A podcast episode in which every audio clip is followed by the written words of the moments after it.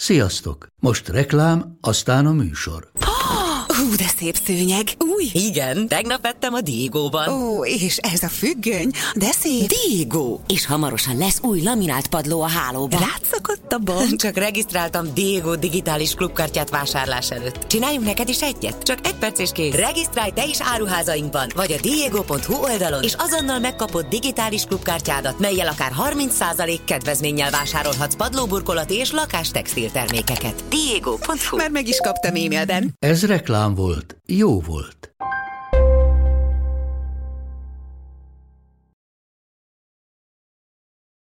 ...1930. május 14-én a 21 éves Maria Budlik keresztül vonatozta Németországot Kölntől egészen Düsseldorfig. Az ijesztő bűncselekmények tükrében Maria nem volt elragadtatva attól, hogy Düsseldorfba kell mennie.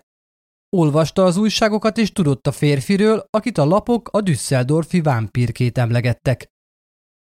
Pár héttel előbb még hátradőlve nyugtázta, hogy szerencsére nem az ő városában garázdálkodik a szörnyeteg, de miután egy Düsseldorfi család munkát ajánlott neki, amire nem tudott nemet mondani, egy vonaton találta magát, úton a hírhet városba. Miután leszállt a Düsseldorfi pályaudvaron, tanácstalanság lett rajta úrrá. Bár megtalálta a város felé mutató táblát, a női szállóhoz, ahol szobát bérelt az éjszakára, nem tudta az utat. Ahogy ott toporgott, egy férfi lépett oda hozzá, és felajánlotta a segítségét. Maria kisé megijedt, de végül a segítséget választotta az elveszetten bolyongás helyett. A séta a város felé kellemesen alakult. Maria és a férfi olyannyira belemerültek a beszélgetésbe az utazásról és a városról, hogy nem vették észre a mögöttük settenkedő sápat alakot, aki lecsapni készült rájuk.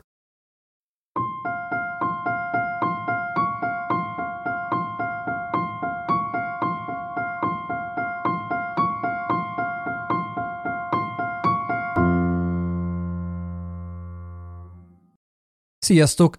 Szatmári Péter vagyok, és ez itt a Bűntények Podcast. Minden epizódban elkalauzollak titeket az emberi elme sötét zugaiba, egy-egy hátborzongató, megtörtént bűneseten keresztül.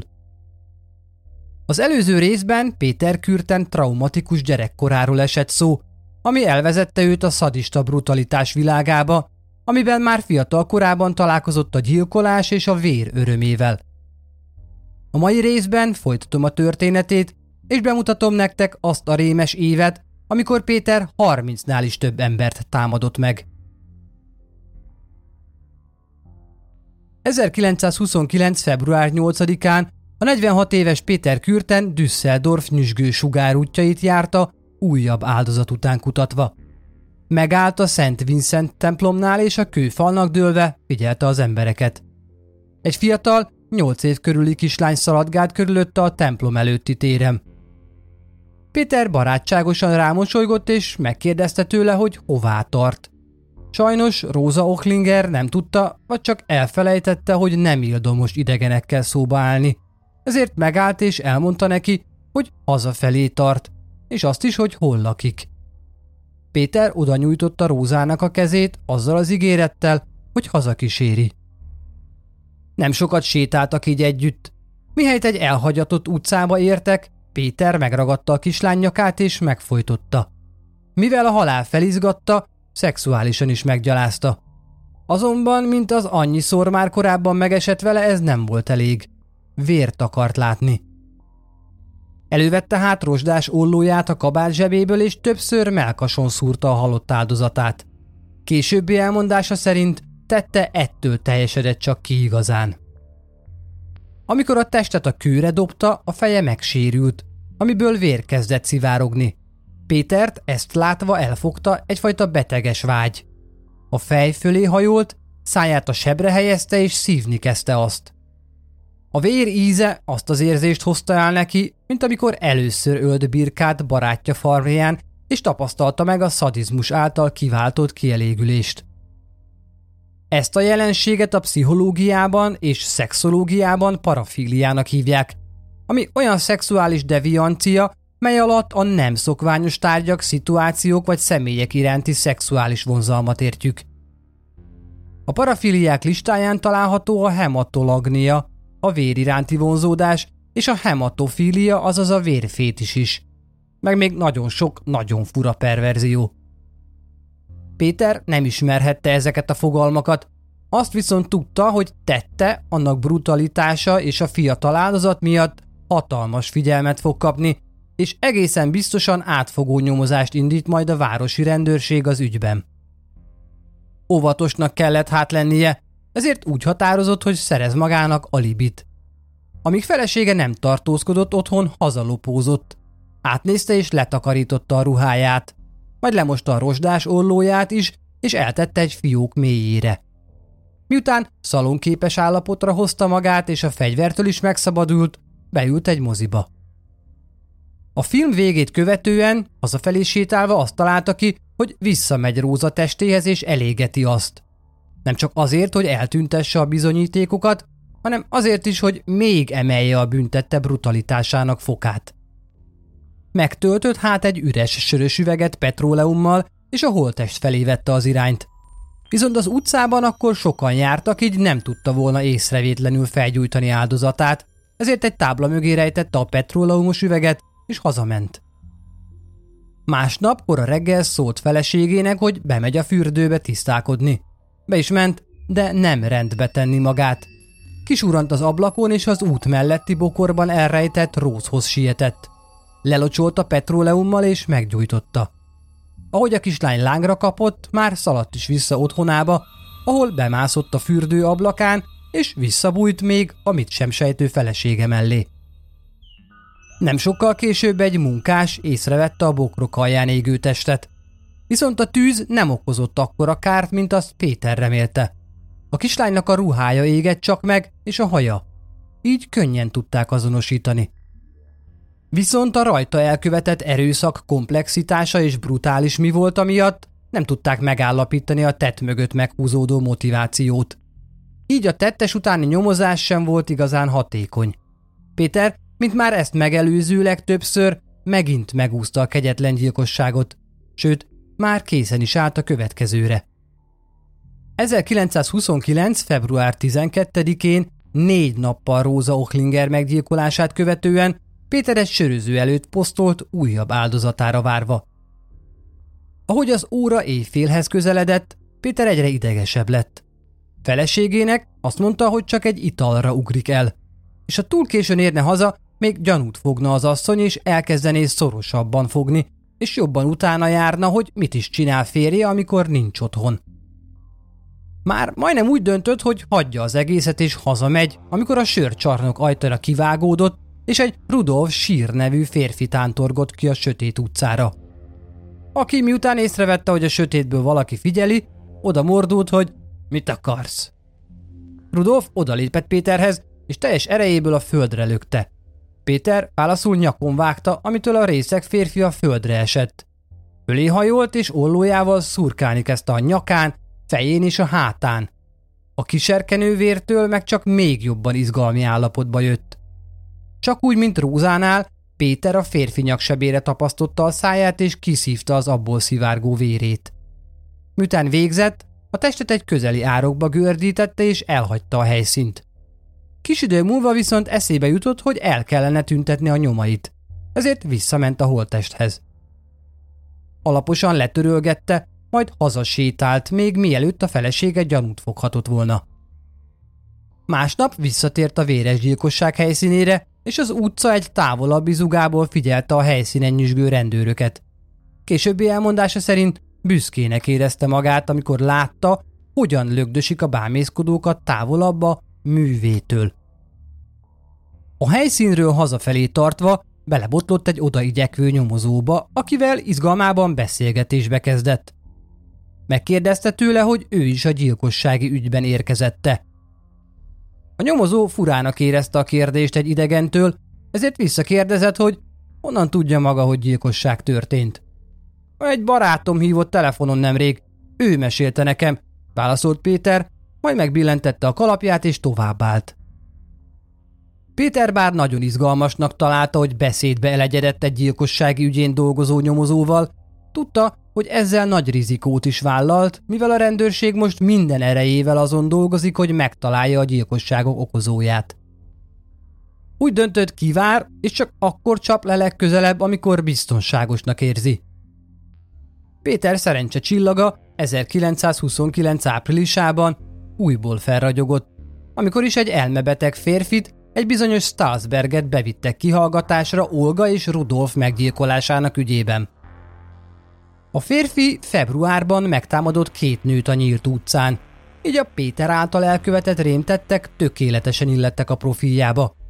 A kezeletlen mentális betegségével karöltve ideális gyanúsított volt a rendőreinek.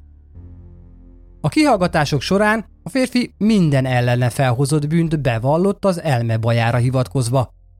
Starsberget ezek után elítélték, és élete végéig Dili házba zárták.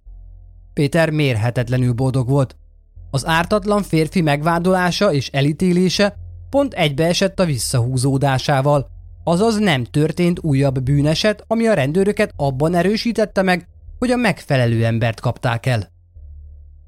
Péter a csendes hónapjait azzal töltötte, hogy nőket csábított el, akiknél elérte, hogy bízzanak benne. Olyannyira, hogy kérdés nélkül kövessék akár egy sötét sikátorba is. Sokáig viszont nem tudta tűrtőztetni a hajlamait. 1929. júliusában a behálózott nők közül kettőt rendezvújuk alkalmával megpróbált megfojtani. Csodával határos módon mindkettőnek sikerült megszökni és feljelenteni Pétert a rendőrségen. Azaz, nem Pétert, hanem azt az álnevet, amit a férfi a nőknek hazudott. Így a rendőrség nem sokat tudott tenni az ügyben. Pétert a sikertelen gyilkossági kísérletei csak jobban feltüzelték. Amikor 29. augusztusában meglátott egy szép nőt, elhatározta, hogy ilyen szépséget nem hagyhat kislisszanni a kezei közül. Mária Han egyedül üldögélt egy parkban, miközben élvezte a késő nyári napsütést. Péter leült mellé a padra és beszélgetést kezdeményezett vele. Olyannyira megnyerő volt, hogy Mária beleegyezett egy közeljövőbeli rendezvúba.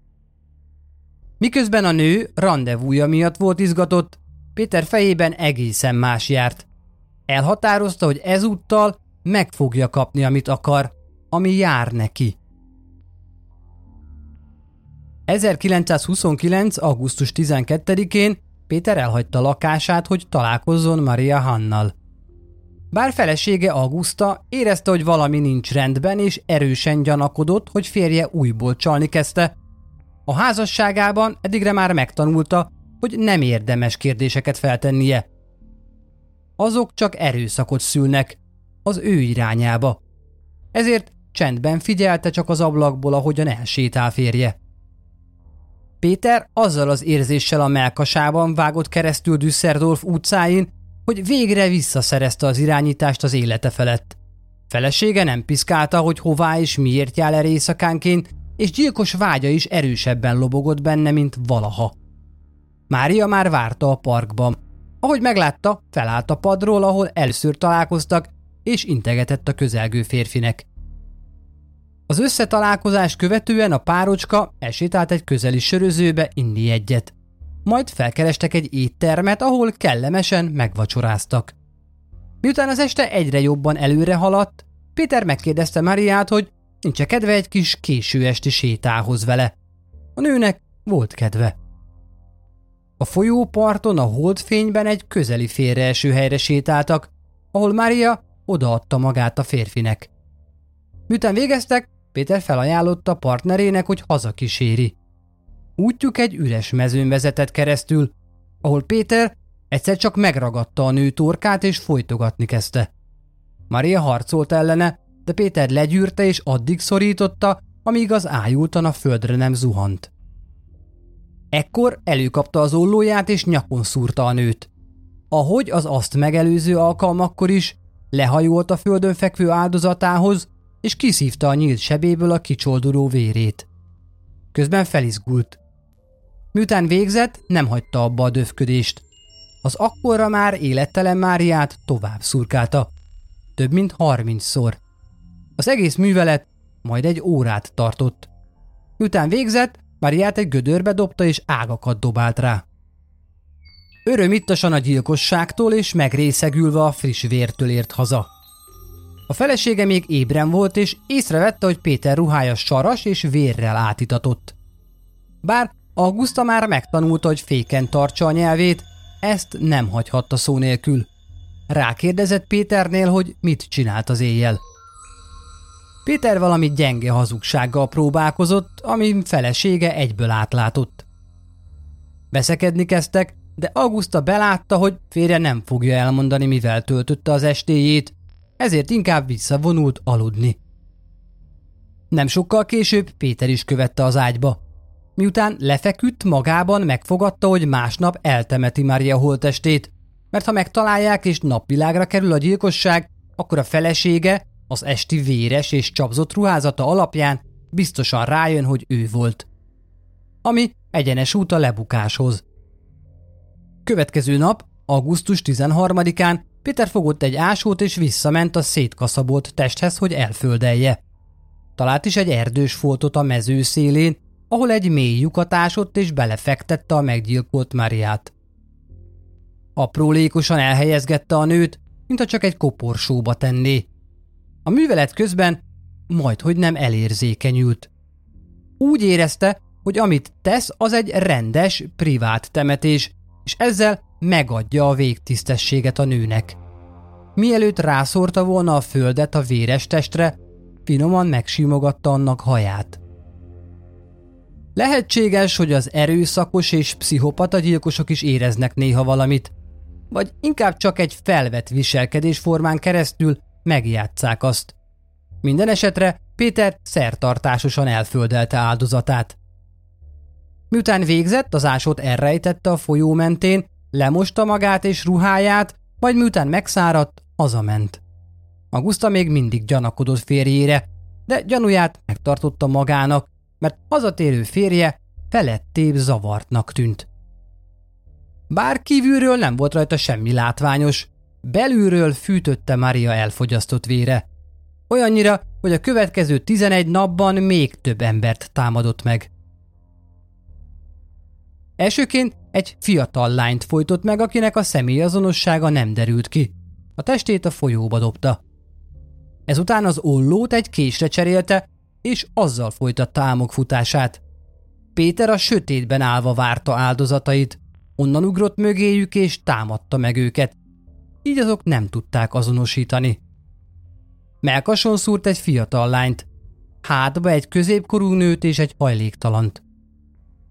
Augusztus végére Düsseldorf lakói már jól tudták, hogy egy szörnyetek portyázik az utcáikon, mint ahogy azt is, hogy Stasberget tévesen ítélték el.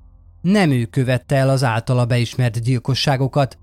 Viszont mivel más is volt a rovásán, ezért maradt az elmegyógyintézetben. A Péter által elkövetett gyilkosságok és támadások szadista mi volt miatt, a sajtó Düsseldorfi vámpírként kezdte el emlegetni. A férfi élvezte, hogy vele foglalkoznak a lapok. A beceneve is tetszett neki, és az is, hogy a káosz ügynökeként tekintenek rá. Igyekezett ennek meg is felelni. 29. augusztus 24-ének estéjén Péter Düsseldorf külvárosába utazott egy vásárra, ahol több százan mulatták az idejüket.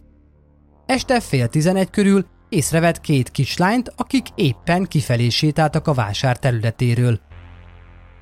A 14 éves Louise Lenzen és az 5 éves Gertrude Hamacher elhaladtak kiáratnál áldogáló Péter előtt, aki leszólította a nagyobbik lányt, hogy szaladjon már vissza neki cigarettáért.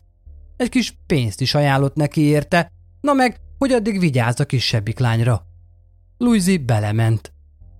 A kapott pénzzel a kezében visszaszaladt a standokhoz. Ahogy eltűnt a vásározók tömegében, Péter megragadta Gertrudot és egy közeli sötét helyre vonszolta, ahol megfojtotta, majd késével elvágta a torkát. Dolga végeztével visszasétált a vásár bejáratához Louisit megvárni. Mihelyt a lány megérkezett a cigarettával, elmarta az ő torkát is, és olyan erővel szorította össze, hogy az sikítani sem tudott. A vergődő lány Gertrude halott teste mellé vonszolta, és a földre dobta. Luizinak viszont nem volt ideje ráeszmélni, hogy fogadott kis húga fekszik mellette vérbe fagyva. Péter azonnal szurkálni kezdte a melkasán és a nyakán. Addig, míg ki nem szállt belőle az élet, majd a sebeiből kifolyó vérét felitta. Másnap visszatért a vására, ahol kihallgatott egy beszélgetést az előző este meggyilkolt kislányokról. Mérhetetlen eufória és büszkeség töltötte el, hogy miatta Düsseldorf felett a reggeli napsugara villámcsapásként fette fel iszonytató büntette helyszínét, és hogy ez mekkora feszültséget keltett az emberekben. Péter másnap, még a két kislány meggyilkolásától felajzva, rávett egy Gertrude Schutte nevű 26 éves cseréllányt, hogy menjen el vele a vásárba. Az odafelé úton azt mondta a lánynak, hogy tud egy rövidítést az erdőn keresztül, amin el is indultak.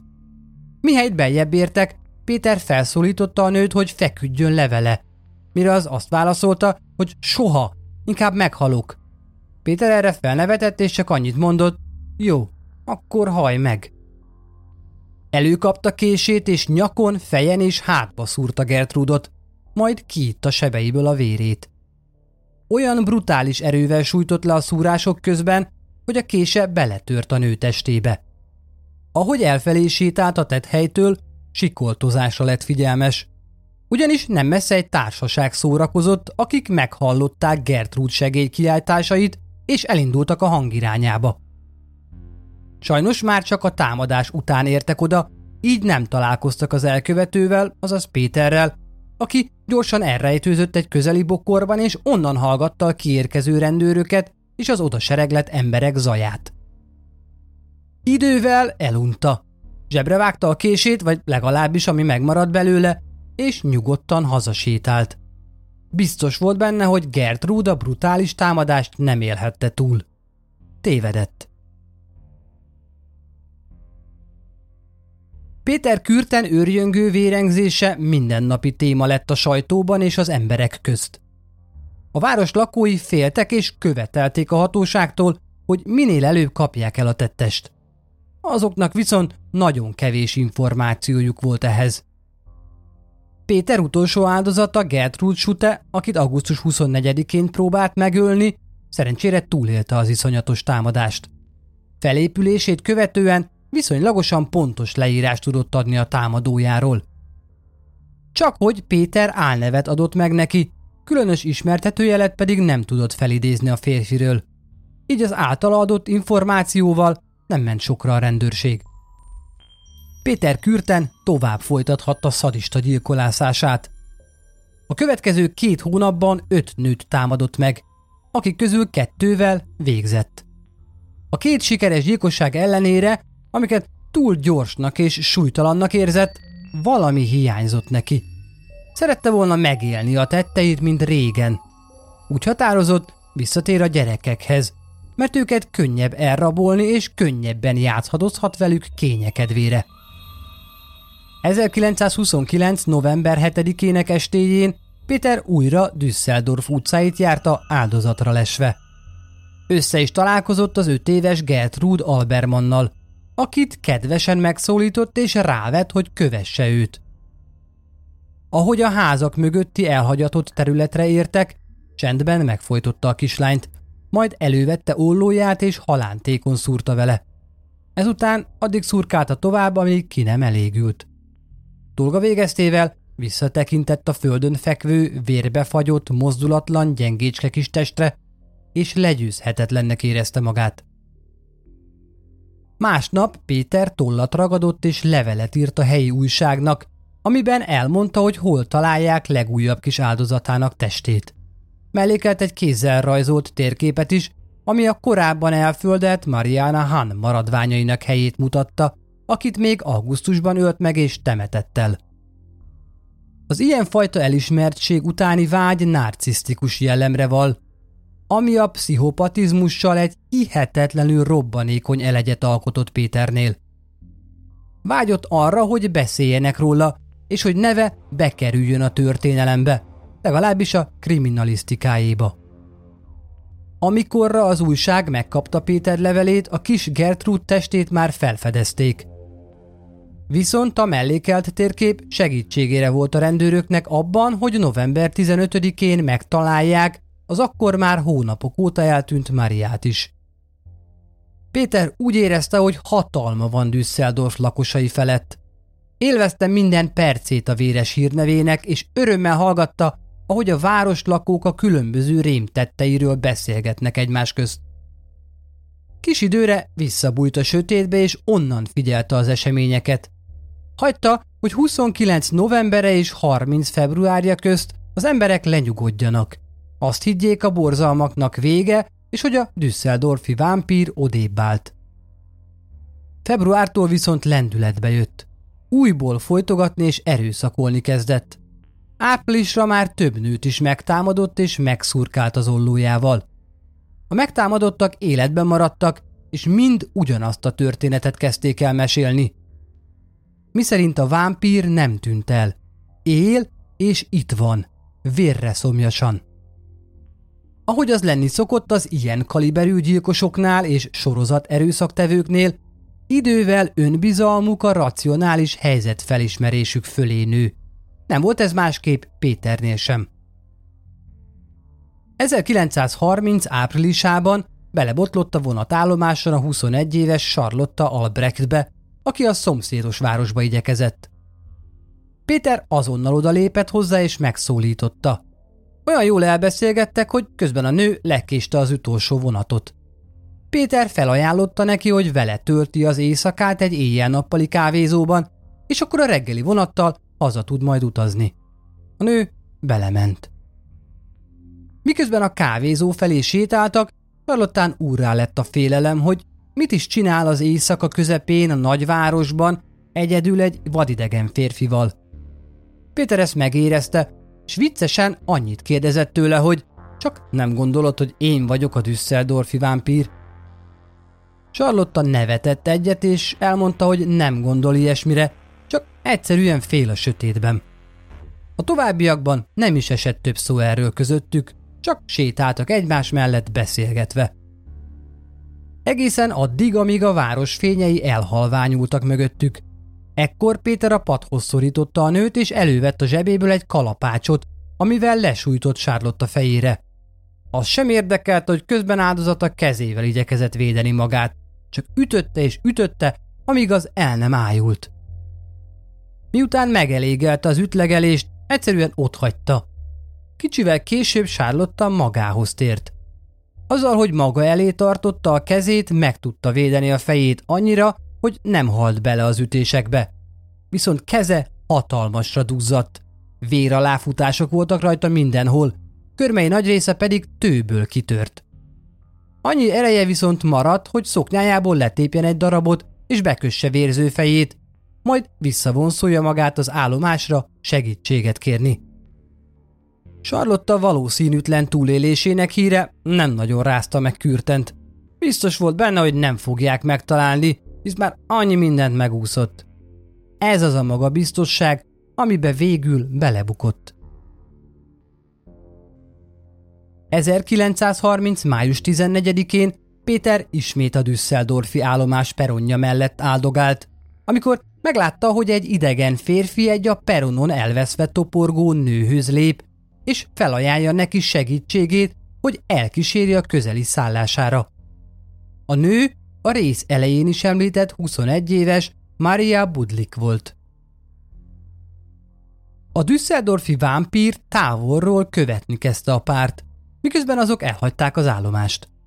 Viszont nem a szállás irányába indultak, hanem az erdő felé. Péter ekkor jött rá, hogy az a másik férfi, aki a lányjal van, valamire készül. Ahogy az erdőszéli parkhoz értek, Péter hősként hozzájuk lépett és megkérdezte Mariát, hogy minden rendben van-e. A nő elmondta neki, hogy épp a szállása felé tartanak. Mire Péter szembesítette vele, hogy ez nem így van, és felszólította az idegent, hogy távozzon. Miután a férfi eltűnt, Péter álnéven bemutatkozott a nőnek, és elhívta magához egy meleg ételre. Maria eleinte nem igazán akarta, de Péter meggyőzte azzal, hogy ő nem lehet rossz ember, hisz most mentette meg egy potenciális erőszaktól. Az éjség és a fáradtság nagy úr, ezért végül a lány felment a férfihez. Péter felesége nem volt otthon, így minden probléma nélkül felvihette a lakásukra a lányt és játszhatta tovább a jó szamaritánust. Megkínálta Mariát egy pohár tejjel és egy sonkás szendvicsel, majd felajánlotta neki, hogy elkíséri őt a szállására. A szállás a város másik végén volt, ezért villamosra kellett szállniuk. A villamoson összefutottak Péter barátaival, akik így együtt látták a férfit Máriával. Így akkor este nem ölhette meg. De ettől még kicsit elszórakozhatok vele, gondolta. Miután leszálltak, Péter nem a szállás felé vette az irányt, hanem kifelé a városból. Ahogy elérték annak szélét és a lakóházakat felváltotta az erdő, Maria észrevette, hogy ez a férfi sem oda vezeti, ahová tart. Ezt fel is hozta kísérőjének, aki válaszul megragadta, egy fához szorította és megpróbálta megerőszakolni. Maria minden erejével ellenállt. Addig birkóztak, míg a nő ki nem merült és el nem ájult. Pétert részben kielégítette a nő eszméletvesztésig folytogatása. Megvárta, míg felébred, majd megmutatta neki az utat a szállása felé, és hagyta, hogy elmenjen. Másnap Maria levelet írt barátnőjének, amiben összefoglalta az esetet.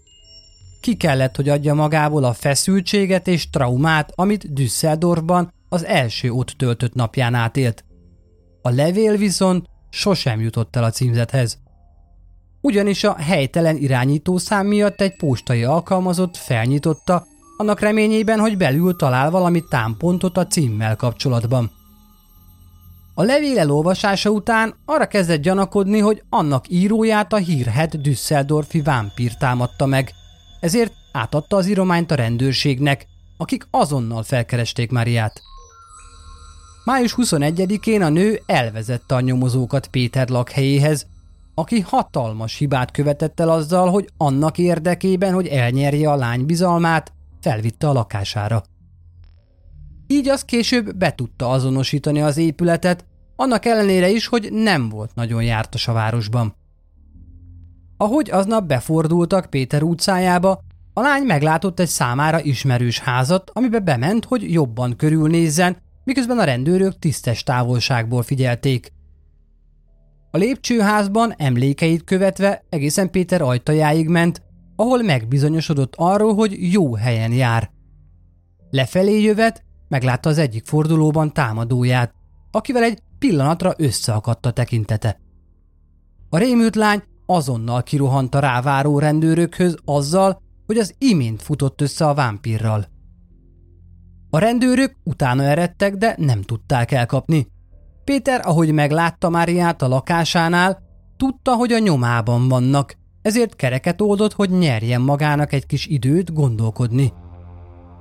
Tisztában volt azzal, hogy letartóztatása innentől fogva már elkerülhetetlen. Kis idő múlva hazaszökött és elmondta feleségének, hogy lefeküdt Máriával, aki állítása szerint erőszakkal vádolta meg őt az aktus után. Mivel már volt nemi erőszak a Priuszában, ezért a vád hosszú évekre börtönbe juttatja majd. De még mielőtt szembenéz vele, egy éjszakára elbújik, hogy fel tudjon készülni. Augusta nem tett és nem tehetett mást, mint hogy elengedte férjét. Péter pár napra a szomszédos városban bérelt magának egy szobát. Miközben meglapult, kitervelte, hogy tudná segíteni feleségét, mielőtt elkapják és börtönbe kerül, vagy valami végzetesebbet tesznek vele.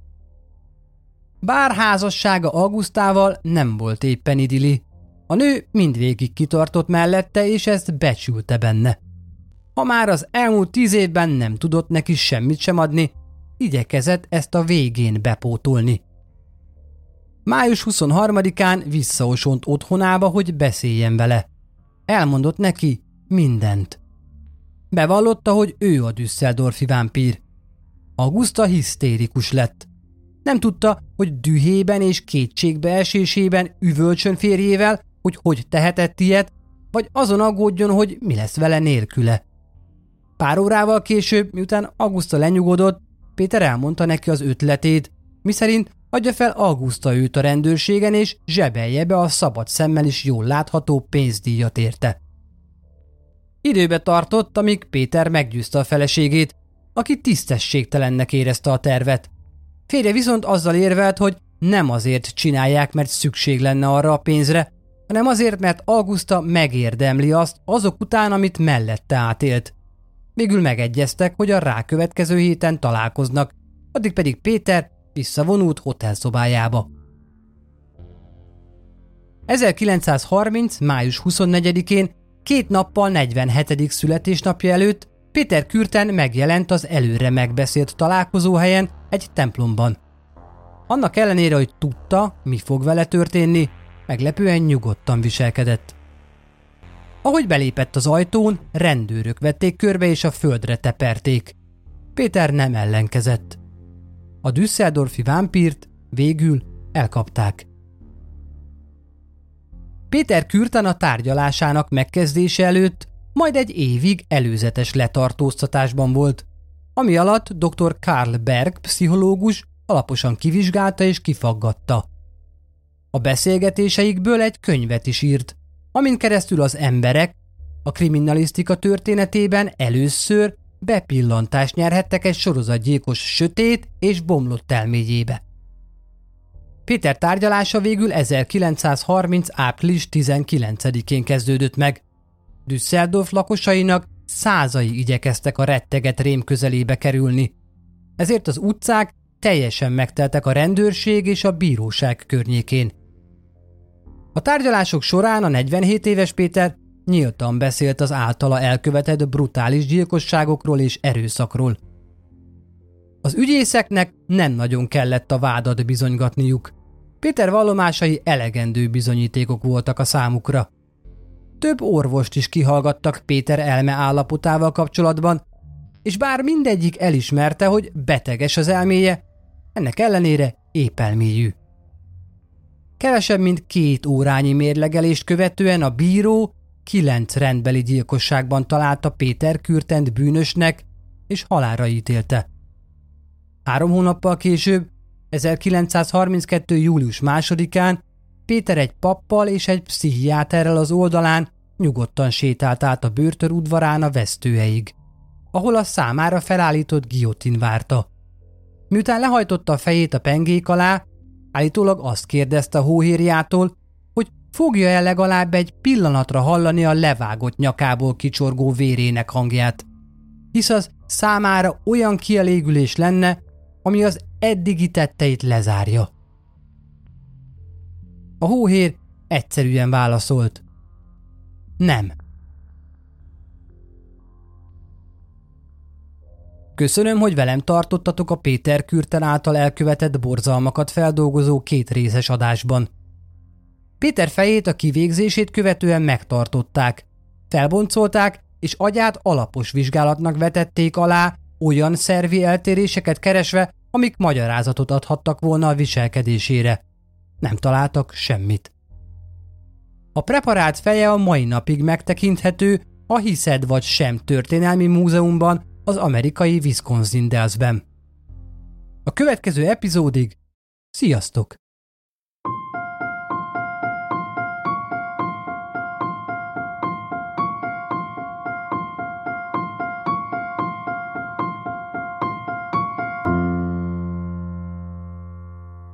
Ha más podcastekre is kíváncsi vagy, hallgassd meg a Béton műsor ajánlóját.